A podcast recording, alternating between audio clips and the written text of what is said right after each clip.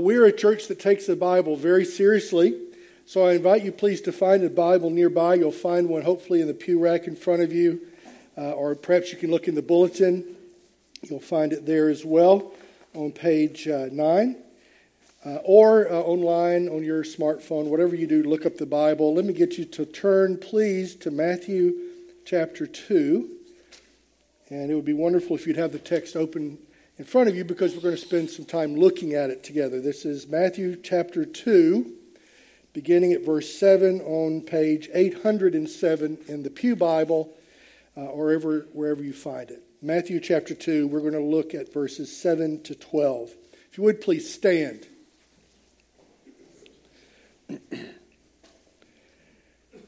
Matthew writes Then Herod summoned the wise men secretly and ascertained from them what time the star had appeared.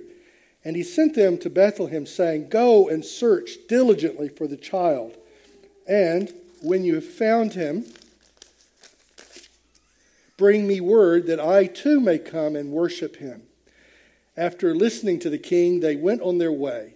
And behold, the star that they had seen when it rose went before them until it came to rest over the place where the child was.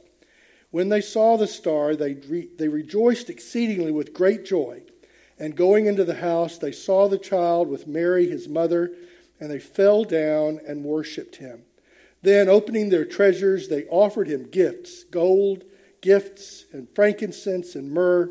And being warned in a dream not to return to Herod, they departed to their own country by another way.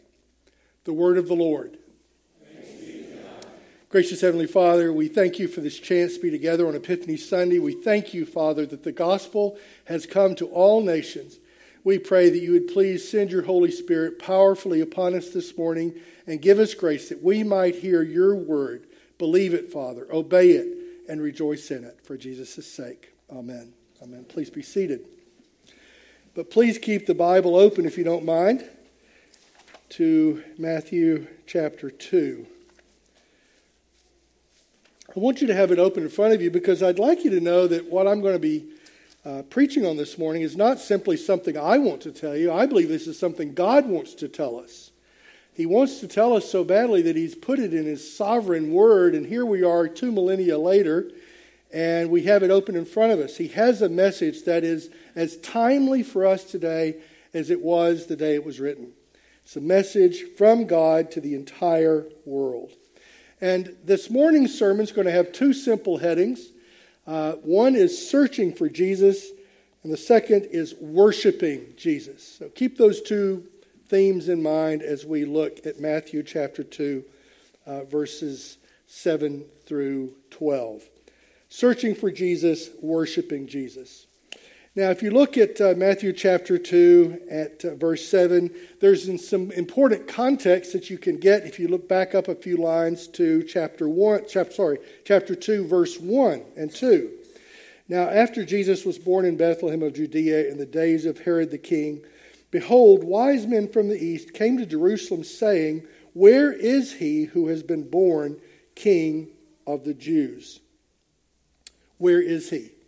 Uh, the question in the minds of the wise men, the magi, as they came to Bethlehem, as they came to uh, Judea, was where is he? They came searching for Jesus. The wise men were looking for Jesus, searching for him. It makes me think of the old uh, Christmas card I got years and years ago, and you still see it around. It says, Wise men still seek him. And that is true. Wise men do still seek Jesus. Like the wise men years and years ago, millennia ago, wise men still seek him because, brothers and sisters, there is absolutely nothing wiser than searching for Jesus. There's a very real sense in which the whole Gospel of Matthew was written for people who, in some sense, maybe even more than they realized, in some sense, were searching. Maybe they didn't know exactly what they were searching for or what they are searching for. But Matthew wrote his gospel for people who were searching. It was, in fact, that searching which probably led them to take up the gospel of Matthew in the first place. It was that searching which led them to come and, and hear the story, the whole story that Matthew records in his gospel. The same story that Mark and Luke and John record in their own words, from their own perspective, in their gospels. The same stories that Paul tells us and that the whole New Testament proclaims. The same stories, in fact, which the Old Testament tell us about in advance. People were searching, and people are still searching.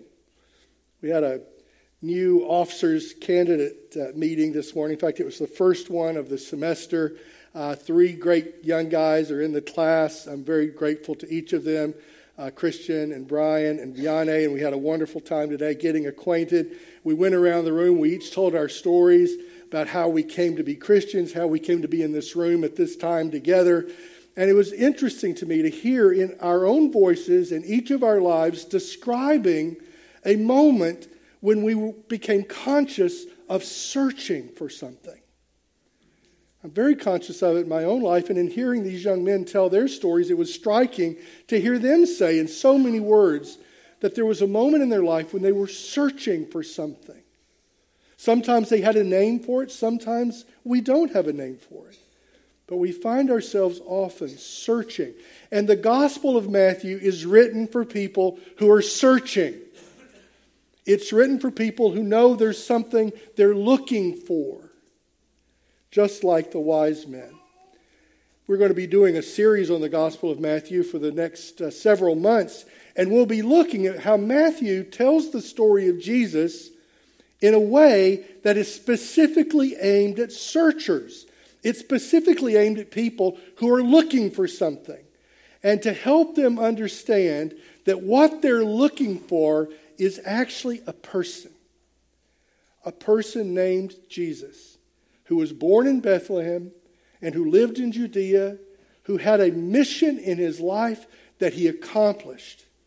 And you and I are here today because of what he did those millennia ago, searching for Jesus. It's a theme that will carry us right through the Gospel of Matthew as Matthew helps us to open up Old Testament promises, new revelations in terms of how God is going to keep his promises. And if you come to Metrocrest, and if you open your Bibles with us, be prepared to learn, perhaps for the first time, perhaps again, how Jesus is the fulfillment of all of God's promises. He is the great yes to all the things that we're searching for. And Matthew sets that stage from the very beginning. The wise men were searching for Jesus. Interestingly, though, in Matthew's gospel, there were other people who, in a way, were searching for Jesus. He tells us about others who want to find Jesus. Uh, if you look down at uh, Matthew chapter 2, verse 3 and 4, you'll see when Herod the king heard what the wise men said, he was troubled. He wasn't excited. He was troubled. He wasn't curious. He was troubled. And it says, all Jerusalem with him. See, there are a variety of reactions to the promise of Jesus. There is the reaction of, I want to know more. And there's the reaction of, I really hate this. And there were people that Matthew tells us about from chapter 2 onwards. In fact, there are hints in chapter 1 of people who resisted God's covenant promises. But here in chapter 2, it becomes very focused. Herod, and it says, all Jerusalem with him. There was this response, this desire to know more about him, but they were, they were troubled about him. Where is he? They ask in so many words. So it's curious that in Matthew chapter 2, verses 7 to 8, it's actually Herod who gives an explanation for this searching or, or a way of describing it. It says in verse 7 Herod summoned the wise men secretly and ascertained from them what time the star had appeared. Verse 8 and he sent them to Bethlehem, saying, Go and search diligently for the child. It's interesting. Herod, who is troubled by the coming of Christ, the coming of the king, the promised king, and in fact, Next week, we're going to see exactly how troubled Herod was. And through the rest of the Gospel of Matthew, we will see exactly how troubled the religious establishment and many others in Judea were. We'll see more about that. But it's actually Herod who says, Go and do something diligently. It's actually a translation of a single Greek word, exetasete. It's, it's to look at something diligently. It's not just to take a passing look at it, it's to look at it earnestly, to really diligently study something. And interestingly enough, that word comes to us not on the lips of one of the angels, not on the lips of the evangelist himself speaking for himself, but it comes to us in a quote from King Herod. Search diligently. Some of the people who search most diligently sometimes are the ones who are motivated by the opposite of good in, intentions. They're searching diligently because they hate it. They study it because they hate it. They want to know more because they hate it. They resist it. They want to stop people from turning to the promised Messiah. That's exactly what Herod's going to go on to do. And, and there are to this day people who are like that. They're searching for Jesus for all the wrong reasons.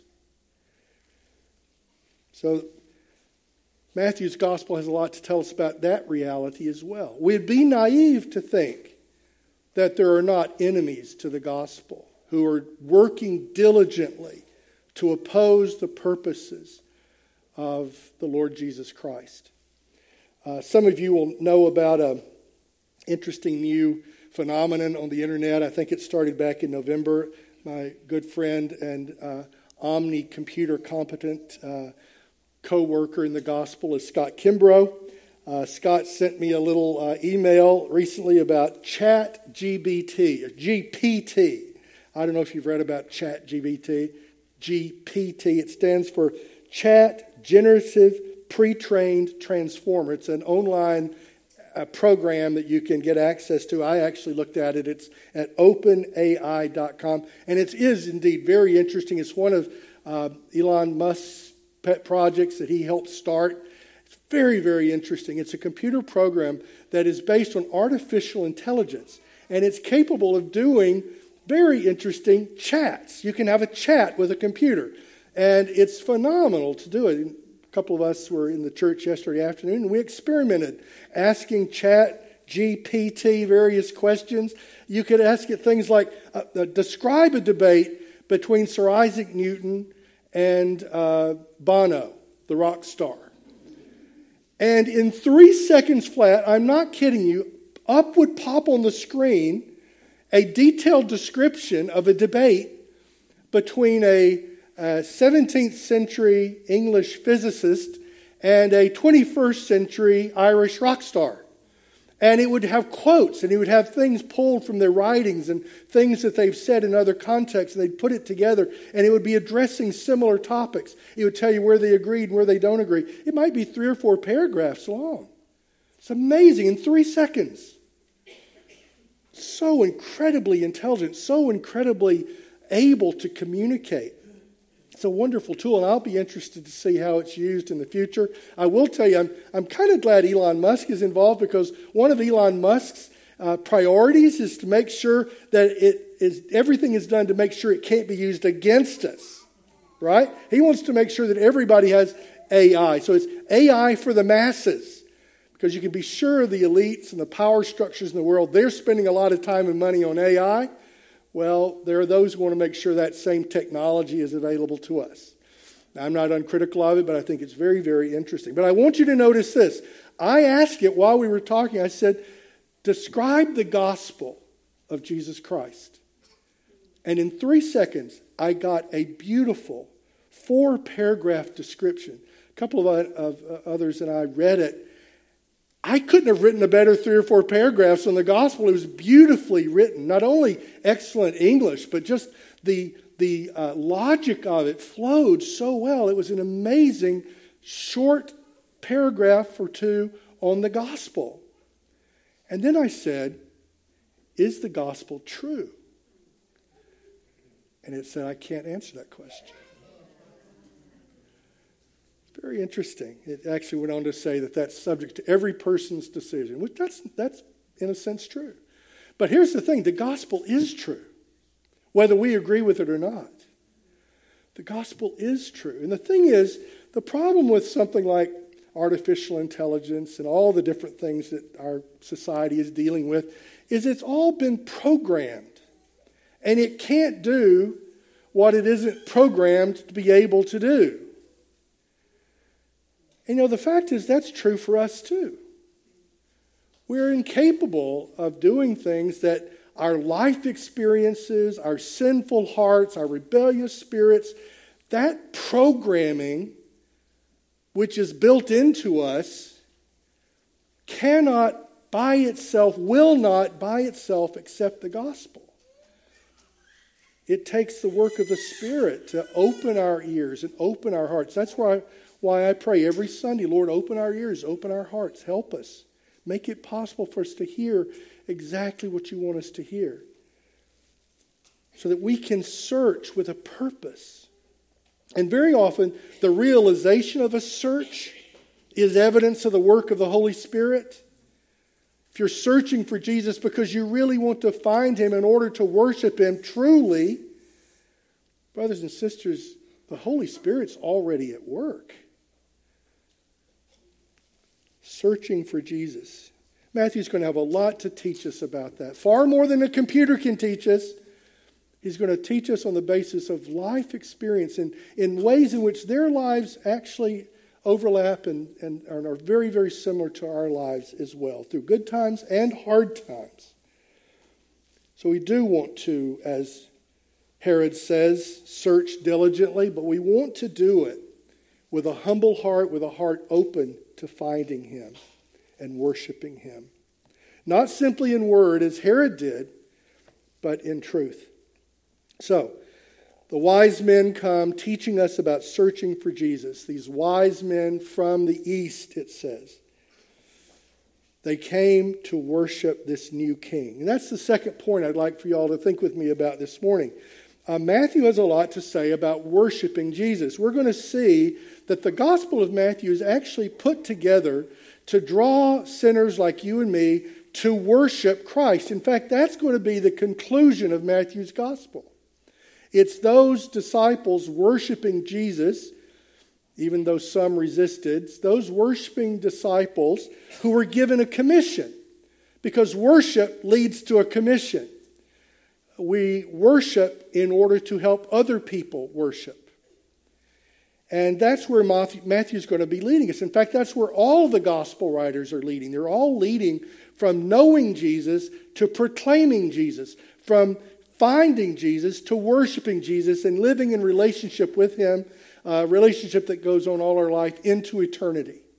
That's the kind of worship that Matthew is going to describe. And interestingly, here in Matthew chapter 2, the very first people we're told about in Matthew's gospel who worshiped Jesus were not the Jews, although we have every reason to think Joseph and Mary worshiped on the basis of what the angel told them.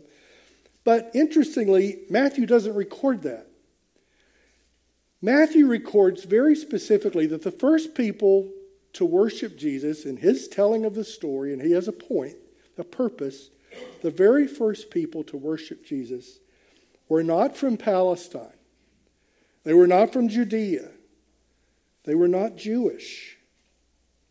The first people to worship Jesus Christ, as Matthew tells the story, were from the east. He tells us that back in chapter 2, verse 1. And that's the same wise men we read about in chapter 2. It's the same wise men who say that they have come to worship him, who come to find him, who come and follow the star that they had seen, it says in verse 9, when it rose. Uh, it's the same wise men who saw the star and says in verse 10 they, they saw it they rejoiced exceedingly with great joy, and going into the house, they saw the child with Mary, his mother, and they fell down and worshiped. They're the first people that Matthew tells us about having that response in their search for Jesus to worship him. I mentioned last Sunday there, there are a number of dimensions to worship. At its most basic, worship really just means to fall down before, to be at someone's feet, uh, this position of great humility. At its most basic, that's, that's what worship means. It's to fall down before. Did the wise men fully understand who Jesus was? Probably not. Was their worship the full understanding of who this baby was? Probably not. But they were the first ones who responded to what they saw in their search for him. And they bowed before him and worshiped him. So, Matthew has a lot to say about worship. He has a lot to say about obedience. He has a lot to say about the kind of things we think of when we think of worship. We've been worshiping all morning. We've been worshiping. We've been, we've been in our hearts falling down before the Lord, praising Him, thanking Him, acknowledging Him. That was the first thing that Jay did for us this morning. Right after we sang our opening hymn was we acknowledged God's presence. And to truly acknowledge the presence of the living God, to truly do that is to fall before Him. We may not do it uh, in a way that you can look around the room and see. We're, we're Presbyterians. We're very reserved about some of the manifestations, some of the displays we're comfortable doing. But in the heart, that's what's ultimately important. The heart that falls down before Jesus. Ultimately, that's what's really important. And it was the wise men from the east who first did that. You know, uh, it's an interesting thing, this idea of east. The uh, English word east in Greek is Anatole, Anatolon. Uh, that's the east, Anatolon. And that word actually means the rising. It's the rising of the sun. That's what they call the east. It was from the rising of the sun. So you'll see some parallels to that in the Old Testament. What they call the east, and what is here translated the east, is this idea of it, being from the direction of the rising of the sun. And surely that was significant. We see so often how these, these images, these ideas figure into what Matthew tells us. We've already seen the significance of the star that leads the wise men. Now we see that they come from a place that was actually from the rising of the sun. They're, they're coming to the west, they're moving west from the east. And we know that the wise men, the magi, were actually very likely from Persia or uh, India, perhaps, somewhere east of Jerusalem. And they brought with them uh, these very significant gifts. And uh, we talked last week about the significance of gold, the kingly gift, and frankincense, the gift of worship, and myrrh, the unusual, most unusual of all the gifts, which was used to preserve royal bodies. These were the three gifts that the wise men brought with them as an act of worship to the Lord. But you know what was the most significant thing about all of that? It wasn't the symbolic gifts. It wasn't that there were three of them. As, as tradition says, we don't know exactly. In the East, they say there were 12 of them. We don't know the number. It's not really important how many there were. Uh, it's not important whether they were uh, magicians or astrologers or scientists or wise men or kings. Ultimately, that doesn't matter. In the sense, Matthew avoids that debate by just calling them the wise men, the magi. Sums it up very neatly. We don't have to debate exactly who they were and exactly what they did. Because you know what was the most important thing about the wise men? Was that they came from the east. They came from the world outside of Judea. They were, if you will, if you will the ambassadors bringing worship to the King of the Jews. They were, in a sense, our representatives. They brought their gifts and their worship and themselves to offer to the child Christ. Not a newborn baby, Child is a different word. A child, this little baby that had grown up a few months of, uh, and, and, was, was uh, more like a toddler, just beginning to come into his own, just, just beginning life. And they are our representatives. You know, everywhere is east of somewhere. Everywhere you, we live on a, on a sphere, right? Everywhere is east of somewhere. Uh, if you stand here, east is the Bahamas. Uh, east is anywhere on the eastern coast of the United States. That's east to me and to most of us. That's what we think of. But you know what? In Jerusalem, east was Persia and India and Arabia. That was east for them. You know, a few years ago, I lived in uh, Alaska. And uh, east in Alaska was, uh, was uh, Canada. Uh, in Alaska, uh, the west was Korea, for instance. Korea, that's, that's, that's another part of the world that's outside of Ju- Judea, outside of the Jewish culture, outside of the Jewish community. And so, what these wise men represent to us is, in a sense, all the nations, because we're all east of somewhere, all the nations. And it's very symbolic, very significant that they came from the east of Jerusalem. They came and they represent the whole world coming to Christ. In fact, the Old Testament tells us that, that the nations will stream to the promised Messiah. And, brothers and sisters, here we are, Epiphany 2023, and you and I get to be a part of that ongoing mission of Jesus Christ, reaching out to the whole world and people in the whole world responding. It's a thrilling thing to me to be in church this morning and to hear brothers and sisters in Christ sing praise to the same Savior in a different language that's not familiar to me, but is precious to Jesus. And to sing praise to his name and to lead all of us in singing praise to his name. Thank you, thank you, thank you, Pastor Lee. Thank you, friends from Hope KPCA, for embodying that realization that the gospel, brothers and sisters, is for the entire world. Every language, every tribe, every nation. And Matthew tells us that in chapter 2. And the rest of his gospel is going to be showing us how God, working first among the Jews, and then in the rest of the New Testament, to the rest of the known world as the gospel spread and spread and spread. It spread eventually to include Carrollton, Texas, and it will spread through us to include other places in the world where people are searching in the dark. They don't know what they need, they don't know what they want. But God has given them a desire and openness and eagerness, and He's working in their hearts, and He gives us the gospel, which is the answer to their deepest longings. A computer can't do that, but we can do that. We can take it to those whom God puts in our paths, those who are our neighbors, people who live near us. We can send missionaries.